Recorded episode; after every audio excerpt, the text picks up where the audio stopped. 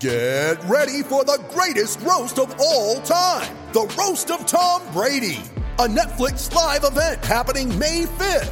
Hosted by Kevin Hart, the seven time world champion gets his cleats held to the fire by famous friends and frenemies on an unforgettable night where everything is fair game.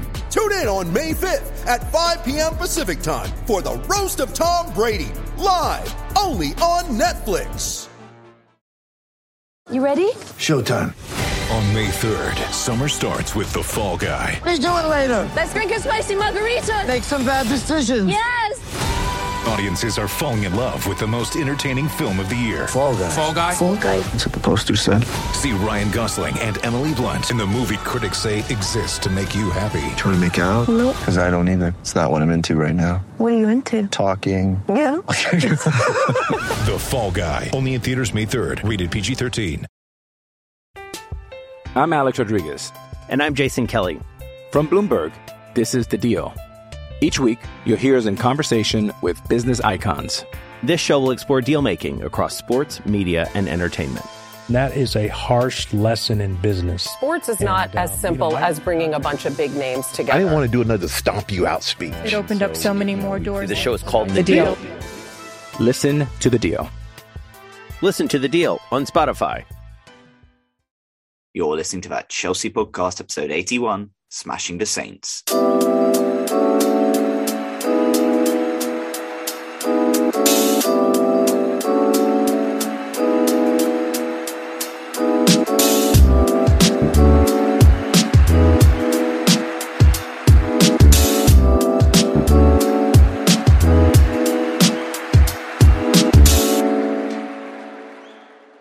Welcome back to that Chelsea podcast. No Jack this week. He's busy playing football. Uh, so he missed out on Chelsea blitzing Southampton 6 0, which we will get onto later. But returning to the podcast for the third time, I believe, this season, it's Mr. Patrick Larson. Patrick, how are we doing? I'm doing well, Nick. How about yourself? Pat, we've just won 6 0. So, you know, I'm, I'm feeling quite good. And obviously, you know, we'll get onto it as well. Manchester United lost today. Arsenal lost today. So it's been a it's been a very good day, you know, for Chelsea in the top four race if we were in a top four race. And we have a very special guest, a brand new guest joining us on the podcast for the first time. We've obviously been chatting on Twitter for a little while now, but it's Jessica Frota. Jessica, how are we doing? Hi, I'm doing great with that result. I mean, how how could I not be doing? That was amazing, amazing match for us. Yeah, no, exactly, exactly. It was uh, as I always do with guests. I get them to give themselves a little plug on Twitter, so where people can find them, their work, or you know, etc. Uh, Pat, you're the returning guest. I'll go to you first. Where can people find your handle on Twitter? And obviously, you know all, all the work you do, your your match previews, reviews, etc. Yeah. So, um, I, as Nick said, I do match previews and reviews and the odd video from time to time. Um, you can find me on Twitter at um, at at ptp underscore coyb. And like I said, just just talk about all things Chelsea and how much you know we love the club and try to keep it positive if we can. And um, yeah, that's where you can find me. Nice one, nice one. As I say, Pat's links will be in the description below. And Jessica, why don't you tell the people of Twitter where they can find you and drop you a follow? Because you are, as said, Jess has been one of the, the lovely people we've actually met through Twitter, probably this season, but also probably fairly recently-ish in comparison to, to a lot of the other guests. Um, so Jess, when you tell people where they can find you and obviously you uh, work with, you know, supporters group as well in Brazil? Yep. First of all, um, thank you for the kind words. Uh, people can find me at at uh, Frota, J underline Frota, which is G J E. Um, and but uh, uh, the supporters group in Brazil is a really great group. If you want to talk to more Brazilian Chelsea fans, there's great content and great people. It's at Chelsea Brazil, but Brazil with an S, which is how we write it in in Portuguese. Lovely stuff, lovely stuff. But again, Jess and that other link will be in the description below. Make sure you check them out. And you say we do have listeners pretty much around the globe. So any Brazilians hit hit Jess up and hit um hit the sports group up as well. Right. We did win 6 0 and it was very good, but unfortunately we have to talk about a rather damning loss in the Champions League quarterfinals against Real Madrid. Um, Pat, I'll go to you first. Just quick thoughts on the game. Is it one of those where a general sense of frustration given the fact that we were probably, you know, we caused caused our own downfall ourselves? Absolutely. And, you know, I actually thought that we were the better team to start off the game. And you know, we kind of came out came out of the blocks playing really really well, but you know, it's a, a, classic case of not taking our chances, which has been a story of a lot a lot of times this season. And then, you know, I know we'll get into this probably, but Karim Benzema you know, showing what a world class striker he is. I mean, you know, you give him a little bit of a sniff at the goal and he's going to take advantage of it. Um, he was the one I was worried about going into the game. He's the reason that Real Madrid are even at this stage of the competition. And yeah, I mean, you make a couple mistakes against the good teams in this stage of the Champions League, you're probably going to be punished, especially by a player as good as Benzema. But, you know, I don't think we're completely out of it yet. But, um, you know, especially with the the away goals rule taken out this year, um, I still think that there's if we play like play like we did today, there's still a chance because let's not forget Real Madrid did that to PSG. So you know, um, but yeah, as far as the first leg, very very frustrating because we know we, we that we defend better than that, and this past week has just been, you know, today aside, abysmal defensively. So definitely a frustrating loss to take. Yeah, no, indeed. But you know, we're eight seven up on aggregate over the last three games, so you know we're ahead on on that aspect. Um, yeah.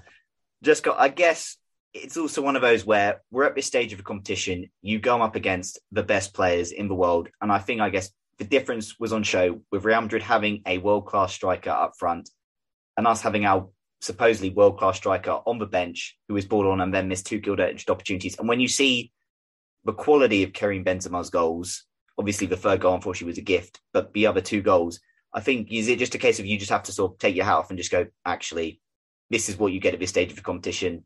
Karim Benzema is world class, and you have to say Real Madrid, credit to them. You know, those first two goals were were very well worked. Um, for me, this is a tricky one because, as Pat said, it was very frustrating because, and and for for the for the whole day, actually, I had to watch the rewatch the match uh, again afterwards because at first I couldn't really credit Madrid. I was just very focused on our mistakes, and to me, the fact that we could have been level with them even with our abysmal defending and our players not playing well, just made me just be like, oh, Madrid didn't play that well. We just played horribly. Uh, but watching back, you have to give credit to, to Madrid. Uh, their press was was great. Um, Karim Benzema is just it's a different class, and it showed. Uh, we couldn't really close down on Vini, so Vini had a lot of space. Uh, at this stage of the competition, as you said, you're going to find those sorts of players. So you have to be up there because even if I don't, and I don't think Madrid did the, the most incredible match they ever played, uh, but they had those players to make a difference. And those players will make a difference even more if if we don't uh, step up to the plate. And I think, but but as also as Pat said, I don't think the the tie is over yet. I think if it ended two one, I would be a lot more confident. So our chances are slim, but but it's not over until it's over. Maybe that's just wishful thinking, but I believe in our players when they're when they decide to show up. So hopefully we'll see that. And our away form, I think it's better than our home form. So that's a good thing. Yeah, no, exactly. Chelsea away from home are a lot more enjoyable uh, to watch. I'll get on to the difference in our away form and home form when we talk about uh, the Premier League a bit later. But yeah, unfortunately, you know, two first two Real Madrid goals, two headers. Um, again, it's say I think bit difference. I look back about Lille game. I think in the, the second leg it was we were poised at one one and they hit the post. I think their cross came in and they hit a post. And the difference is Real Madrid have Benzema up front and it's in the back of the net. That's what you get at this stage of competition. We were taught a harsh lesson when really Real Madrid didn't really even have to play that well. As said, they were good, scored some really good goals, but we also did gift them a goal. And that third goal, unfortunately, that pass from Eddie Mendy, uh, you know, could be could be the goal that knocks out of the Champions League. But we will have to wait and see. Yeah, it was a tough night. But Pat, I guess one the positive, and this was my biggest positive night. Kai Havertz was the one player on that pitch for me who really showed he belonged at this level, and we're sort of seeing in recent weeks probably the best form of Kai Havertz at Chelsea career. Obviously, he scored today against Southampton as well. Uh, but we're just sort of seeing, you know, the player we thought we'd signed. This is a player who is stepping up to the plate. He's only 22 years old, and he is showing that he really belongs at, at this level. That's obviously goal in Champions League round of 16 this year, round going the quarter final. That's you know to go over a goal in the Champions League final last year. Uh, he is really showing you know the quality he has, and you know he is the one you know our biggest hope, I guess, going forward to that that second leg of Madrid, but you know the jewel now crown. Yeah, absolutely. Uh, we knew when we signed Kai Havertz, we you know if you ever saw him play at Leverkusen, you knew what type of talent he had. I mean, he was far and away one of the best players in the Bundesliga. And it just took him a little bit of time to to you know to bed into the English way of playing football. And that's something I think we have to remember. So many times when players come over, we expect them every player to hit the ground running. Every player is different, and every player is going to take their own time. And uh, the thing with Kai Havertz is he would have flashes of the player that we know that he is, but he never really put together a real consistent run of really good form. But this season, ever since he's gotten, he's taken that number nine position. He's come in and what he's really started doing is he started playing consistently well, Nick, as you referenced, and he's a big game player. As you referenced, he's scoring in the round of 16. He's he's scoring in big, big games. And there's a big difference between a, a forward who's only scoring when we're already 3 0 up versus a guy that's getting those big goals. I mean, we look no further than the Champions League final last season. I mean, uh, you know, and in the Club World Cup, he shows up in big moments. And um, it's going to be really, really important to have him, and you know that he got through this game unscathed, and you know he's he's going to be a big reason of if we can turn this tie around in, in Madrid. I think he's going to be a big reason for that. Yeah, no, exactly. Kai was you know pretty pretty superb, and see the one player out there who really thought you know showed that he really belonged at that level. Unfortunately, he said the goals were, were poor. You know, I think the gaps, you know, the space Benzema had for those two headers was uh, the amount of space he had was a bit of a joke. But unfortunately, you said that third goal, Mendy, which you know maybe it's been coming. We don't. I don't want to be too harsh on Eddie Mendy because he's been absolutely fantastic and he saved our bacon a lot this season, and it's been phenomenal in Chelsea's career. But the distribution has been suspect at points. We have seen it in recent weeks against Brentford. It was suspect against Liverpool the Carabao Cup final. He was masterful, but great, gave away about one big chance. Manchester United game at home early in the season gave away a chance for Fred, which thankfully it was Fred and he chipped it straight at, at the keeper. But it was one of those where we got, you know, we have been put ourselves in, in difficult positions, but it was it was a tough one, uh, you know, to really, yeah, to, to process well because it was just at the start of the second half when you thought, you know, two one down. If we, you know, we can get back into this. You said we did create chances. Thibaut Courtois, brilliant save from Azpilicueta shot. You say Rom Gueltes headed wide, which he, there's really no excuse to score. And we did create chances, which was the biggest frustration. So you know, going down three one in that first leg was very, very tough to take. And Tuchel was not happy. Tuchel was not happy. You know, he said he watched the game fact, he had to wash it twice for speed because Valsert was at points. He, he was eating uh, chocolate. Uh, we do not know what chocolate Thomas Tuchel was eating, but it'll be interesting to find out what it was. But it was just a very frustrating uh, Dave Tuchel, and it was, you know, probably the low point in Chelsea season. Pat, would you say? I mean, I guess I guess a low point in a Champions League quarterfinals not that bad, but it did feel for for that game and maybe the sort of the immediate aftermath that almost for life had been drained out of our season in a way, in just for you know just however short lived that was, because I think obviously after today we probably said we feel so energized again now for, for the season going forward. But for those, you know, for 24, 48, 72 hours, it did really feel like our season was just like the season that started so well, full of potential, full of promise. You really thought it's actually going to be quite underwhelming yeah, if you look at the TL, you would have thought that the world was ending. But you know that that tends to happen whenever Chelsea goes into the you know this type of form. But I think it I think it's a couple of things compounded with the ownership ownership situation, with what happened you know last weekend at Brentford, the, the way we took the lead and we just capitulated after that, a la West Brom last season, and um and then the, the loss against Madrid when when most of us, I think, would have would have admitted we thought we had a pretty, you know, we thought we had a really good chance going into this two legged affair, and um, just for that to happen and for, for it to happen in the way that it did, it was so atypical for us to be so, you know, uh, we're so solid defensively normally under under Thomas Tuchel. You know, Rudiger playing well, Thiago Silva, but um, for us just to kind of leak goals like that is is not really especially after our Champions League run last season. I mean, we we were impenetrable. Our defense was impenetrable, and then to just leak goals for fun in over two games, it did really feel like the low point. And I really think that um, it, it was because it was un, very uncharacteristic of us to lose in that way.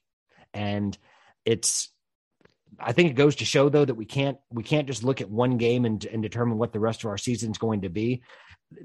I think as I think at least on Twitter, what you see is not necessarily doesn't doesn't as we know doesn't represent what really what the situation is because it, everyone goes into meltdown and this you know this group defends this player this group defends another player and tries to cancel each other out. And um, it's just important to remember we're still in competitions. We're we're not out of the champions league yet. Let's not pretend like we are. We're we're in the semifinals of the fa cup. We're you know we've won trophies this season. So Um, and then amidst all this, with the crazy ownership situation, which by the way, no other team in the league is having to deal with at the moment, um, I, I really think it's important to remember, keep it in perspective that it was two big games, yes, but not, but just two games, and we're not out of anything yet. We had to take it one game at a time. I'm Alex Rodriguez. And I'm Jason Kelly. From Bloomberg, this is The Deal. Each week, you'll hear us in conversation with business icons. This show will explore deal making across sports, media, and entertainment. That is a harsh lesson in business. Sports is not And, uh, as simple you know, I- as bringing a bunch of big names together. I didn't want to do another stomp you out speech. It opened up so many more doors. The show is called The Deal. Listen to The Deal. Listen to the deal on Spotify. Yeah, no, no, exactly. And that we did, and we moved on to Southampton. It's quite funny because again, looking at it, the, the team news came in, and people were not that enthusiastic about that team. I can't lie. Seeing Ruben Loftus Cheek sort of starting again, I wasn't that enthused about. Seeing Timo Werner start, I wasn't that enthused about. But I did caveat it before saying he does actually do quite well against Southampton, and we will get onto that um, shortly. Uh, but Jess, obviously going into the Southampton game before the game kicked off, what was your kind of just general feeling, like mood around the game? Because obviously confidence did seem quite low. This did sort of seem, you know, this the last sort of few days have been a really tough point in Chelsea season. And Southampton, a tricky side, a side that had drawn twice with Manchester City in the Premier League this season. We've seen them go, you know, away to Manchester United in recent weeks and get a point win away at Spurs. Um, so how just what was your feeling sort of going into this game? Were you sort of just thinking like oh, just just try and sort of get it over with, just try and see if we can just sneak a win and then try and go on to Madrid, or how was your feeling before the game? Uh, for me, I think it was it was actually like a reverse action. People were freaking out on Twitter a lot, and I was very frustrated with the you know with the the recent results. I think if the the if it was just the Real Madrid game, it would be easier. But bec- because we came back, you know, it was straight after this awful loss uh, against Brentford. Um, you know, kind of made it everything seem a lot more heavy. But for some mystical, unknown reason, I just had confidence in this game. Um, I really have no reason for it, but I just had a feeling we would bounce back. I thought maybe it had something to do with with the quotes from from Tuchel and, and the fact that I thought he would just go go crazy and and and bazooka on on the players and the fact that he said, "Oh no, this is not a time for opinions. I just have to share my opinion." And I just thought, you know, we the, the group of players that we had that we have are winners you know you might not like all of them you might have your criticism but they are winners. And we we just we are we are world champions. So they know what it is to win. And and i didn't expect them to to take that loss lightly. So i was just expecting but i think above all hoping for for a bounce back in this game. And i'm just very very glad that it happened.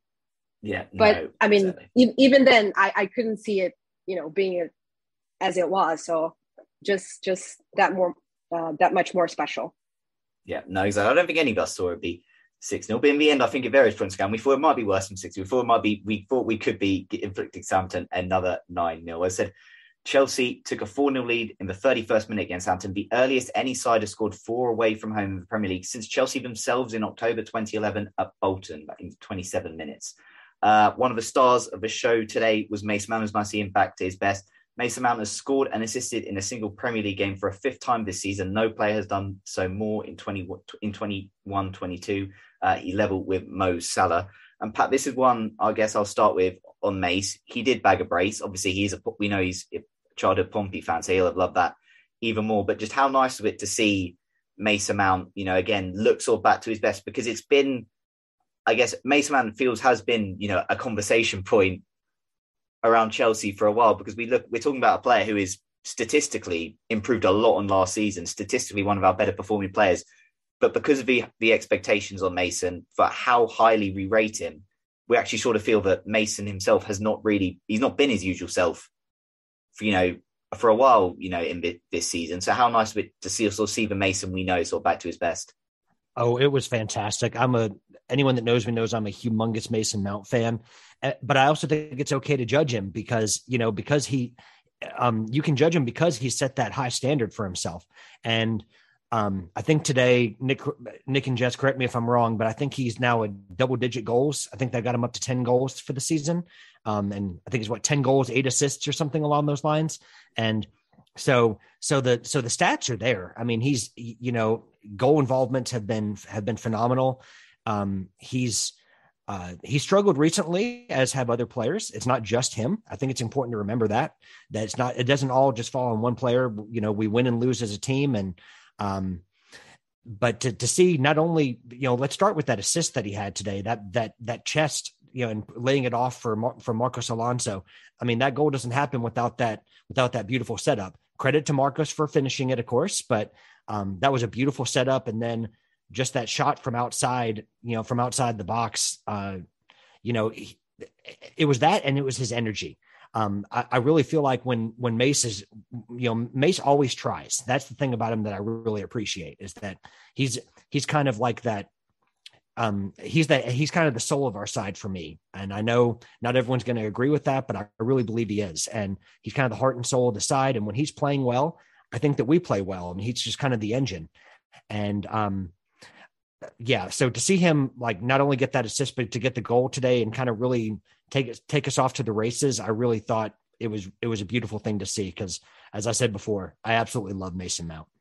Yeah, two goals, one assist, three shots on target, one big chance created, four tackles, four out of five ground jewels, one, one out of one aerials jewels, one. It was for Mace we've uh, come to know and love. Um, Jess, how just like encouraging was it to see sort of Mason uh, sort of back to his best. And also, I guess you know, looking at it, sort of perhaps in a you know a position maybe more favoured for him. You know, because again, there's been a lot of discourse, you know, this is about you know we're sort of playing him, you know, sort of in that front three where he should sort of be playing further back. Obviously, today was you know I think given the sort of opportunity to play that little bit bit further back. But just your kind of just general assessments on Mason, just kind of how you've kind of assessed the season that he's had so far, because again, it kind of really does split split opinion on on Chelsea fan base.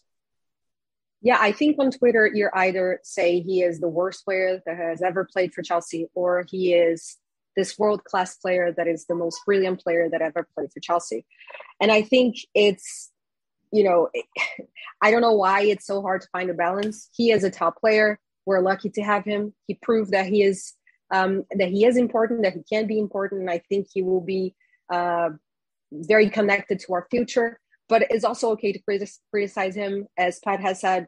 Um, you know, he, he, hasn't been having uh, great games recently, uh, or games where he had, you know, he hadn't really played to the standard that we are used to seeing him play. Um, so there's a lot of talk about the haircut, um, haircut magic uh, that he had today. So it's just it's fantastic to see him be important again and scoring goals and assists, and above all, just playing well because he hasn't re- really been playing well. So I think apart from the assist, apart from the goal, he just played well. He was pressing all the time. He was in the right place at the right time. He was giving passes, um, duels, and everything. So it's very that was incredible for me to watch and to see him back to his best. And I think he himself was frustrated that he wasn't uh, performing to the level that he wants to perform at. So I was very excited uh, to see that happening. Um, I think before this game, he had 15 goals and assists, and after this game, he has 18 goals and assists. And I think it's sometimes you have to take a step back because I've seen a lot of criticism saying, "Oh, he has 15 goals and assists," but a lot of them came against Norwich and whatever, whatever. So I think people sometimes are, are, are too harsh on him, and sometimes people are not harsh on him enough. I don't know. It's just about finding that balance. Um, I myself, same as Pat, I'm an incredible uh, a big, big, big, huge Mason Mount fan. Uh, I just want him to succeed. I think he will succeed. He is succeeding. Um, and yeah, so I was just very excited. And again, just to see him playing well and being important. And I think together with with Timo, you know, they were my man of the match. It's between the two of them, so it's incredible. Yeah, Mason Mount said ten goals, eight assists now in the Premier League. So again, that's one of our attackers, if you will, in double figures so, which again is what we we've wanted to see. We need, you know, you look at the likes of City, Liverpool, they get their attackers in double figures, and Mason Mount is our first attacker, if you will, into double figures goals wise in the Premier League this season. So, uh, just one thing that I for- forgot to add, I think you mentioned as well. Um, he he today had a lot more space to go into the middle, so I think that helped a lot when he goes to that central mid and, and is allowed to roam there. He he performs a lot better. So I think that had a direct impact on his on his output today. Yep. Also, think the way Southampton played also probably helped as well. That was, you know, the amount of space we've actually Chelsea side got caught. If only we could play Southampton. If only Timo Werner could play Southampton every week. We'll get on to Timo Werner uh, shortly. BSA Mason, 10 goals, 8 assists. Instead, on the, on the talk about Mason Mount, I think Jess said there's two extremes and reality is somewhere in the middle. And I think, you know, a lot of the people, you know, Mount's people who love Mason rate him very highly or say are critical because we know how capable he is and what he is, you know, what he can do and what he can go on to achieve. So look, pleased for Mason. That was brilliant to see today how good he was. And yeah, hopefully, you know, he can kick on. But I say 10 goals, eight assists in the Premier League this season, already improving on, on the output from last year. And he just, you know, that gradual, gradual improvement in numbers. Uh, and said it's also men at times this season where even if he's maybe not been as, you know, consistent or as favorable, like he's still popped up with big moments in games to to win us points, etc. So that was nice to see. And it was nice to see Timo Werner do well for the first time in, in what feels forever. I feel like I could actually speak really positively about Timo Werner's performance there. He somehow, st- he still, you know, had misses, which I can't really explain. Uh, the poor lad somehow hit the bar, you know, from about three, from a few yards out uh, from a header. He also hit the post early on, but he did get two goals. Um, and that meant that, you know, Timo Werner scored five of his nine Premier League goals against Southampton. As I said, 50, that's 56% his Premier League goals, and all four of his goal, uh, all, all three of his goals this season in Premier League have come against Southampton. Pat, as I said, Southampton, like they are probably the one team, you know, that we played that really suits how Timo Werner likes to play the amount of space they do leave him behind. But just generally, how nice of it to see Timo Werner perform well because we know he's had a difficult time. We know that reality is he still may well be off at the end of the season, but just how nice of it to have the Timo Werner just to sort of have that, you know, a sort of a day out, if you want. Just you know, it was just nice to see Timo Timo do well. Oh, I, am delighted for Timo. I mean, even today, where some some luck still wasn't on his side. I mean, imagine another player, you know, hitting both posts, hitting the crossbar, and having having an assist off of one of the posts, uh, right to Kai, but also to at the same time have a have a very composed finish for his first goal, and finally have a little shred of luck go his way for that second goal, where it falls right in front of him to, to finish. I mean, if anyone deserves that, it's Timo because as frustrating as a player as he can be, and like last weekend, I was particularly frustrated with him because I didn't see the effort that I normally see from him. Today, that it was the polar opposite. the The effort was there, and you you saw the desire of what of what I would say ninety nine percent of the time. I think he wants to play well. He wants to score, but you know sometimes luck just isn't on his side, and it's just things aren't falling for him. It's kind of I don't know if this is the right comparison, but it almost feels like Fernando Torres at, at Chelsea at times in terms of like just nothing will fall. And, you know, obviously sometimes that comes down to your own personal performance. But today, like you said, I wish he could play Southampton every week because, um, because, you know, I mean, today, just a complete performance. He was making things happen, even if, even if he didn't get the hat trick we all wanted him, we all wanted him to get. He was winning, he was drawing fouls. He was, you know, he was moving. He was, you know, he was the turbo Timo that we all know and love, and he put the ball in the back of the net, and he and he was a chief reason why we played so well. And um, just really, really pleased for him because after all the bad luck he's had in his Chelsea career so far, no one else deserves more to have the kind of day like he had today.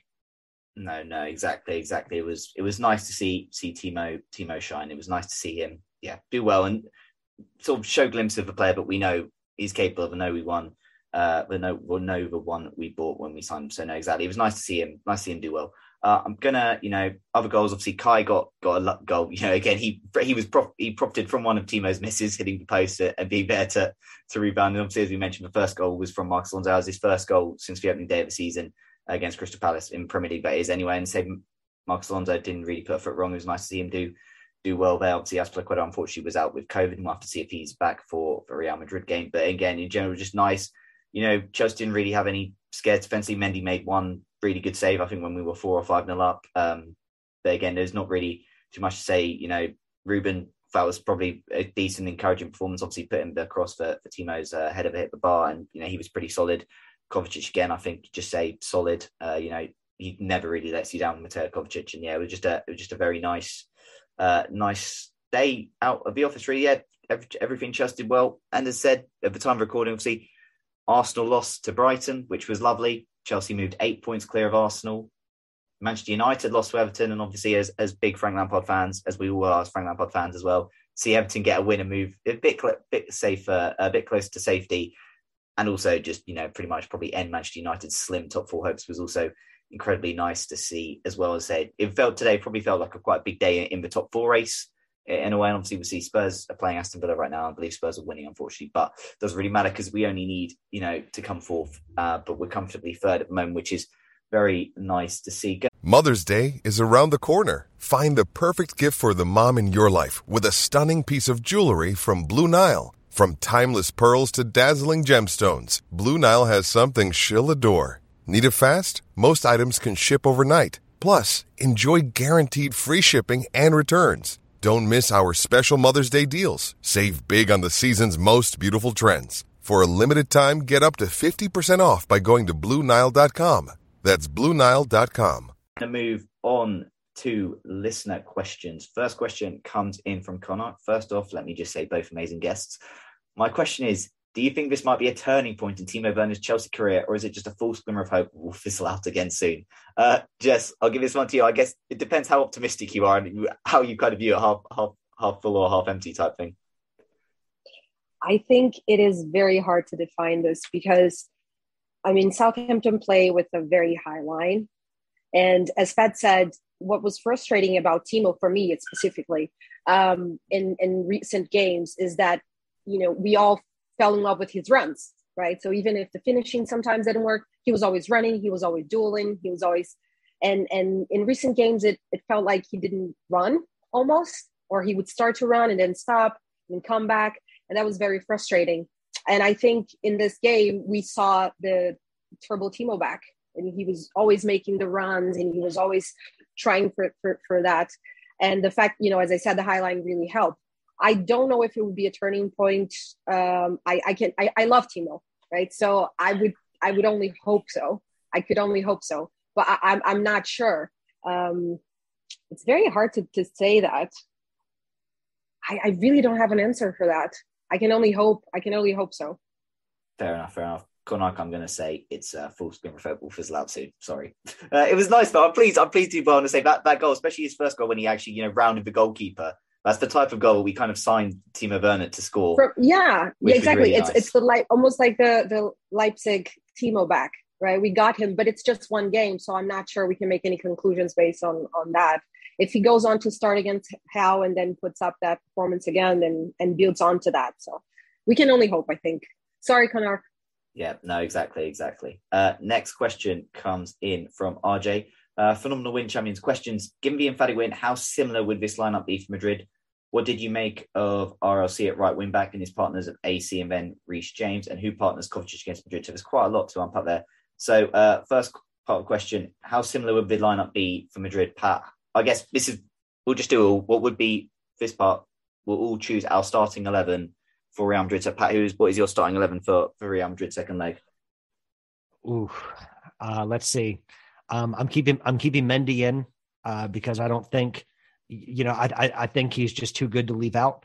Um, I've been going back and forth on whether I want a back three or a back four. Um, you know, um, well, first of all, uh, Thiago Silva in the heart of defense. That's to me, there's no question about that. Thiago Silva has to be in there. Antonio Rudiger has to be in there.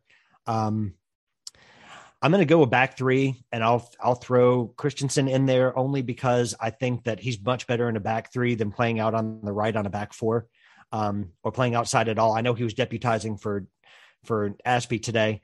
Um, well, I'm trying to think. Um, it, well, I'm going to take that back. If Azpi is back, I want Azpi in that back three. Um, if uh, if he's back from COVID, so if if, if he's ready, I want to take um, AC out and put Azpi in.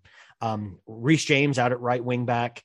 Um, I'll throw I'll throw Marcos in there at left wing back. Um, in the middle, Mateo Kovacic has to play. I, I think that, um, and then for the type of game that we need to play, I'm gonna I'm still gonna throw N'Golo Kanté in there. Um, then um, let's see, um, up front, uh, Kai at the you know Kai up top, and I'm gonna throw um, Mason Mount and hmm, you know I'm gonna throw Hakim Ziyech in there. Very nice, very nice. That is Pat's team. Uh, Jess, what's your team looking like for Madrid? Any big changes from what, what Pat suggested?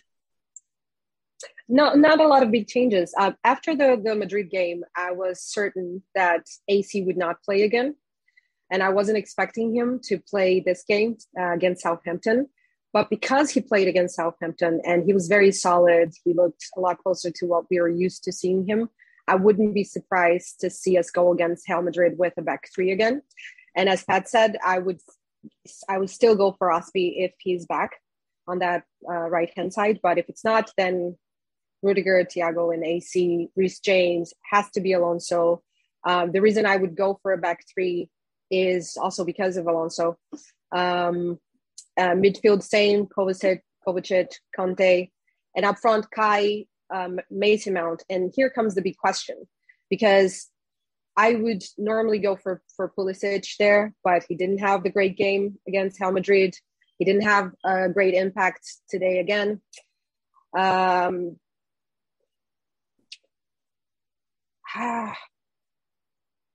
I don't know. I think I'm going on emotion here because I would say Timo Werner, but I think it's it's it's it's maybe just a reflex on on today's game. But if we're keeping today's game suspended, and Hakim would have to start that game, but I, I wouldn't be I wouldn't be surprised to see Timo start. But again, um, I, I I would have to make a point here because Real Madrid doesn't play with they don't play with a, a high line as Southampton, but they won't have Eder, who's very quick.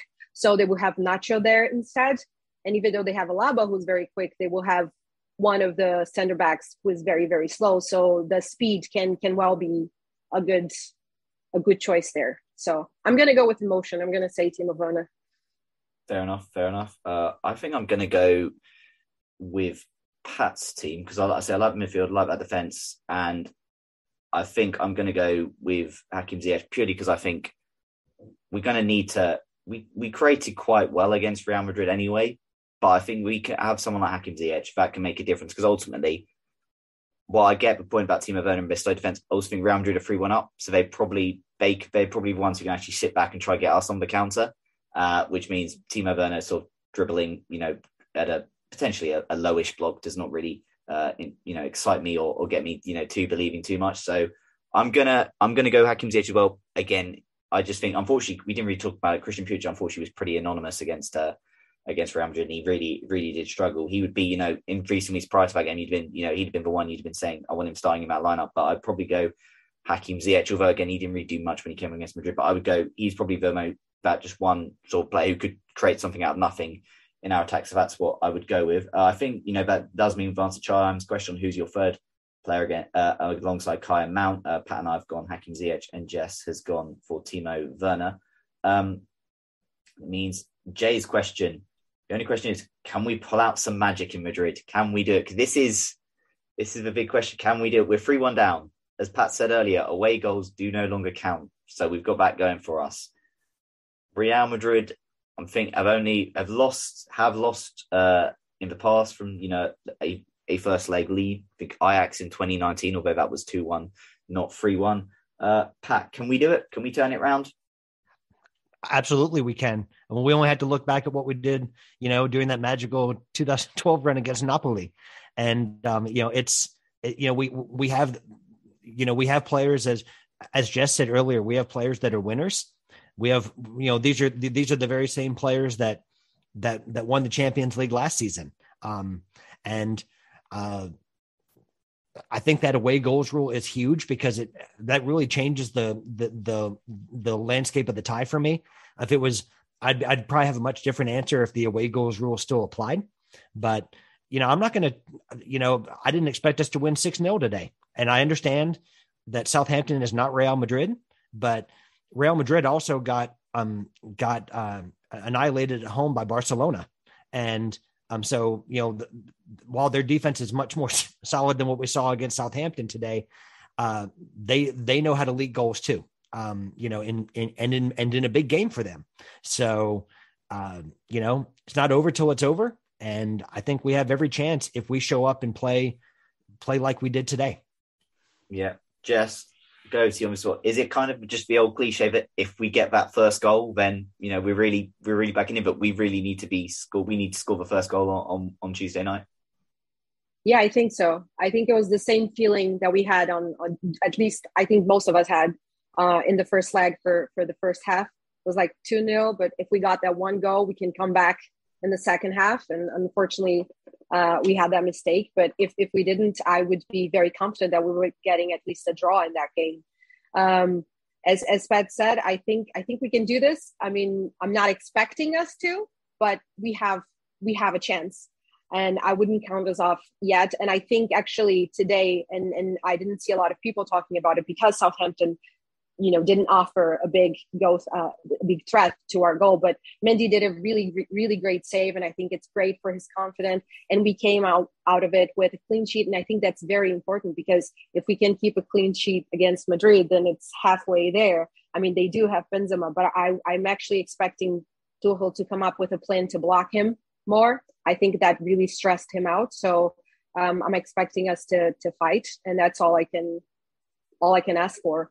Uh, but you know, it's Champions League and it's Chelsea, so anything can happen. We saw really great comebacks. We saw Roma against uh, Barcelona. We saw the the remontada from from Barca and, and PSG. Pat talked about Napoli, and also you know it's it's European night. So I I mean I'm gonna believe until the very end.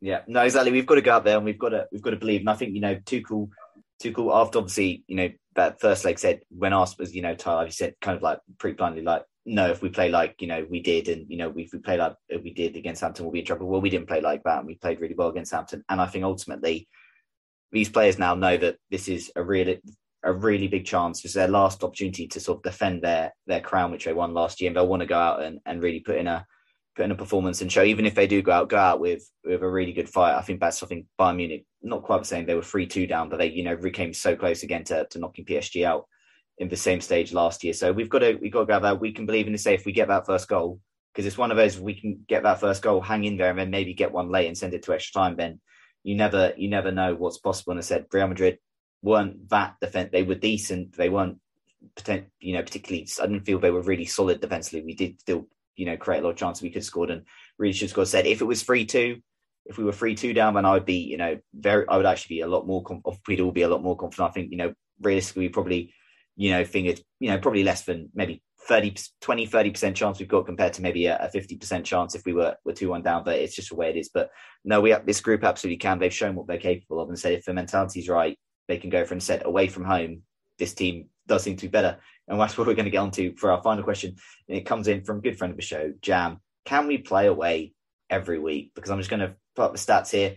In the Premier League form table for home form, we are not very high up. We are three, four, five, six. I think we're about eighth overall in Premier League home form table. We've played 14 games at home. We've won seven, we've drawn five, and we have lost two, taking 26 points from our 14 Premier League home games. You compare that to our away form, we've played 16 games away from home. We've won 11, drawn three, lost two, and we've got 36 points, which is second best uh, behind Manchester City. And it's obviously level with Liverpool. Obviously, we'll have to see what happens when Liverpool play City uh, tomorrow. So, Pat, I guess on this, do you have like a reason as to why you think we're better away from home than home? Because it is it is really frustrating when you look at it. Because that away form, 36 points, with the games we've got, you know, still coming, you'd probably go which includes Leeds and Everton, you know, there's potential we could get 40 points away from home this season, United as well. And normally you go 40 points away from that's near enough pretty decent for a side going for a Premier League title. So just how frustrating is it when you look back at the season that the home form just has been so it we've only won 50% of our, our home games um, this season. And as a result, it's probably why we're not in a a Premier League title race. And just for anyone who's interested, last year our home form we won only nine of our 19 home games as well. So it's it's not just a, a this season issue; it's a, it's a longer term issue. So do you have any reason or any clue as to why we're better away from home than at home?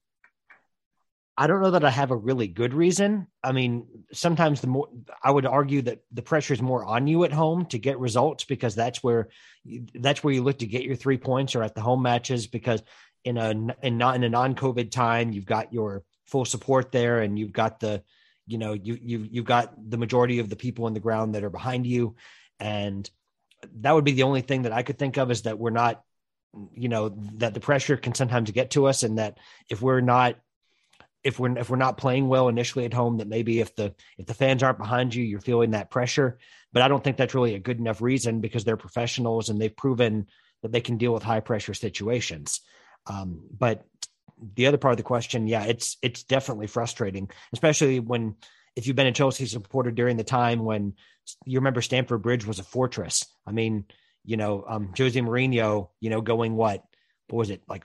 You know, did he ever, at least in his first reign, he didn't lose at Stamford Bridge. So, um, or you know, he went you know two years, and we had the, you know, we had the we had the home the home the home you know the the longest the longest um, unbeaten home record um, in the in the league, and um, yeah, it used to be the opposite that we would we would struggle on the road. We'd go to places like Newcastle and you know St James's Park, and we couldn't buy a win. But now we're going on the road, getting getting three points, and um, just imagine where we'd be if we if we replicated our current uh, you know you know like road form uh, with uh, sorry away form excuse me with uh, with home form and uh, you know we'd be looking at a much different uh, Premier League table at the moment. I think. Yeah, Jess, just on that, do you like again any reason as to why our away from Bay? Is it simply maybe just because teams have more of a go at us when they're at home, thus keep creating more space, leaving more opportunities for for this Chelsea team to to really thrive on? Because said at, at home, teams do quite a few teams obviously do tend to sort of play quite negatively over bridge, you know, low blocks, etc. And away and at home, they probably feel the pressure more and, and the desire and expectation to actually have a go more? Is it is it as simple as that, or or should there really not be that huge a discrepancy considering the quality this Chelsea team has? Um, yes, to all of that. uh, it shouldn't be a huge discrepancy because of the quality of the players, but we we have been struggled to create this season. I think at, at in certain games. Or, or at least to finish off some some some some some of our chances, especially easy chances. So obviously, when we face uh, the teams in their home turf, as you said, they tend to to attack more. But but even then, we we we face teams that don't do that. You know, Burnley doesn't do that. Uh, away from home or at home, they're going to play the Burnley way. So I don't know if that's that's a good enough. I think it, it's maybe an element or a partiality to that, but I, I I don't think it's a full full reason. Unfortunately, I don't think I don't think there is a logical reason, or at least one that sums up everything or that can, you know, fully explain why we have that discrepancy. Yeah, fair enough. Fair enough. Looking at Premier League table. We've only scored six goals less than Manchester City, who lead the Premier League table this season. And it feels like a constant thing to talk about Chelsea's. We do not put our chances away. We do not do this. And yeah, City have scored six more goals than us, but they've crucially got five more Premier League wins than us. So I guess that kind of is telling. And obviously, you know, we have had a few big wins this season 6 0 against Southampton, 7 0 against Norwich. Obviously, that can also skew those stats a bit. But yeah, it's a it's an interesting one, Jam. I don't know, but it's very frustrating, Jam. It's very frustrating because I've been to been to all 14 home games so far. And only seeing us win uh, win seven of the 14 is uh, is quite frustrating, but uh, it is what it is. And at the end of the day, I think we've got to be thankful that our away form is actually so good that it's meant we're not in a real dangerous top four scrap for the first time in in for a few years. We're actually comfortably uh, in it. In it, Jess, what did you want to say? Um, just that I saw, I think Niza tweeted out that we just equaled our, um, I think it was seven consecutive away wins today, our record of seven. So it's good to say, come on, let's do and get the eighth there and, and break that record with with Madrid. So it's at least a good thing to look forward. Uh, it's it's our away form at the moment.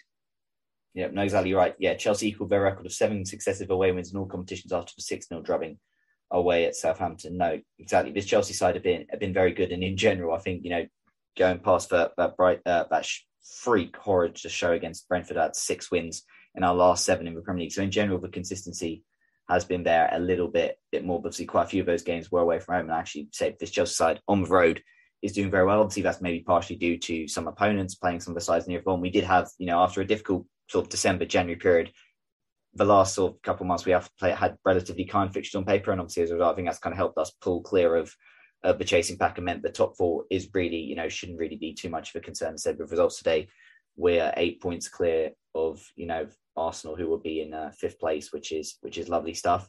Uh, that's all the questions we got sent in this week. We lost to, we lost to Real Madrid, but we beat Southampton. It was still a very fun episode to record. Before we go, I want to say a big thank you to our guests for coming on to Pat for Jess coming on. And as always, do I get him to give himself one last plug. So, Pat, thanks again for coming on. As said, whenever I've had you on, we always do talk about wins. You know, I think unfortunately you did have to talk about Real Madrid last time, but in general, you are Mr. 100% man. Whenever I ask you on, we do tend to follow up with with a win after I've asked you up. Um, so, before we go, just tell the listeners where they can find you on Twitter. And, you know, give yourself one last plug.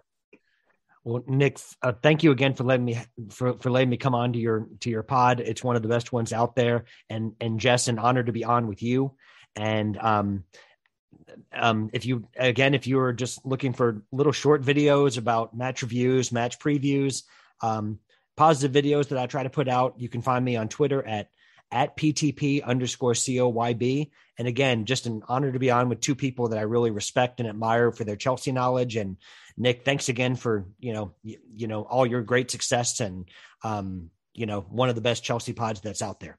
Oh, Pat, thank you much for the comments. And before I hand over, just Travis has literally just sent a question in, and it's for you. Ask Pat who will win a league title first, Chelsea or the Colts?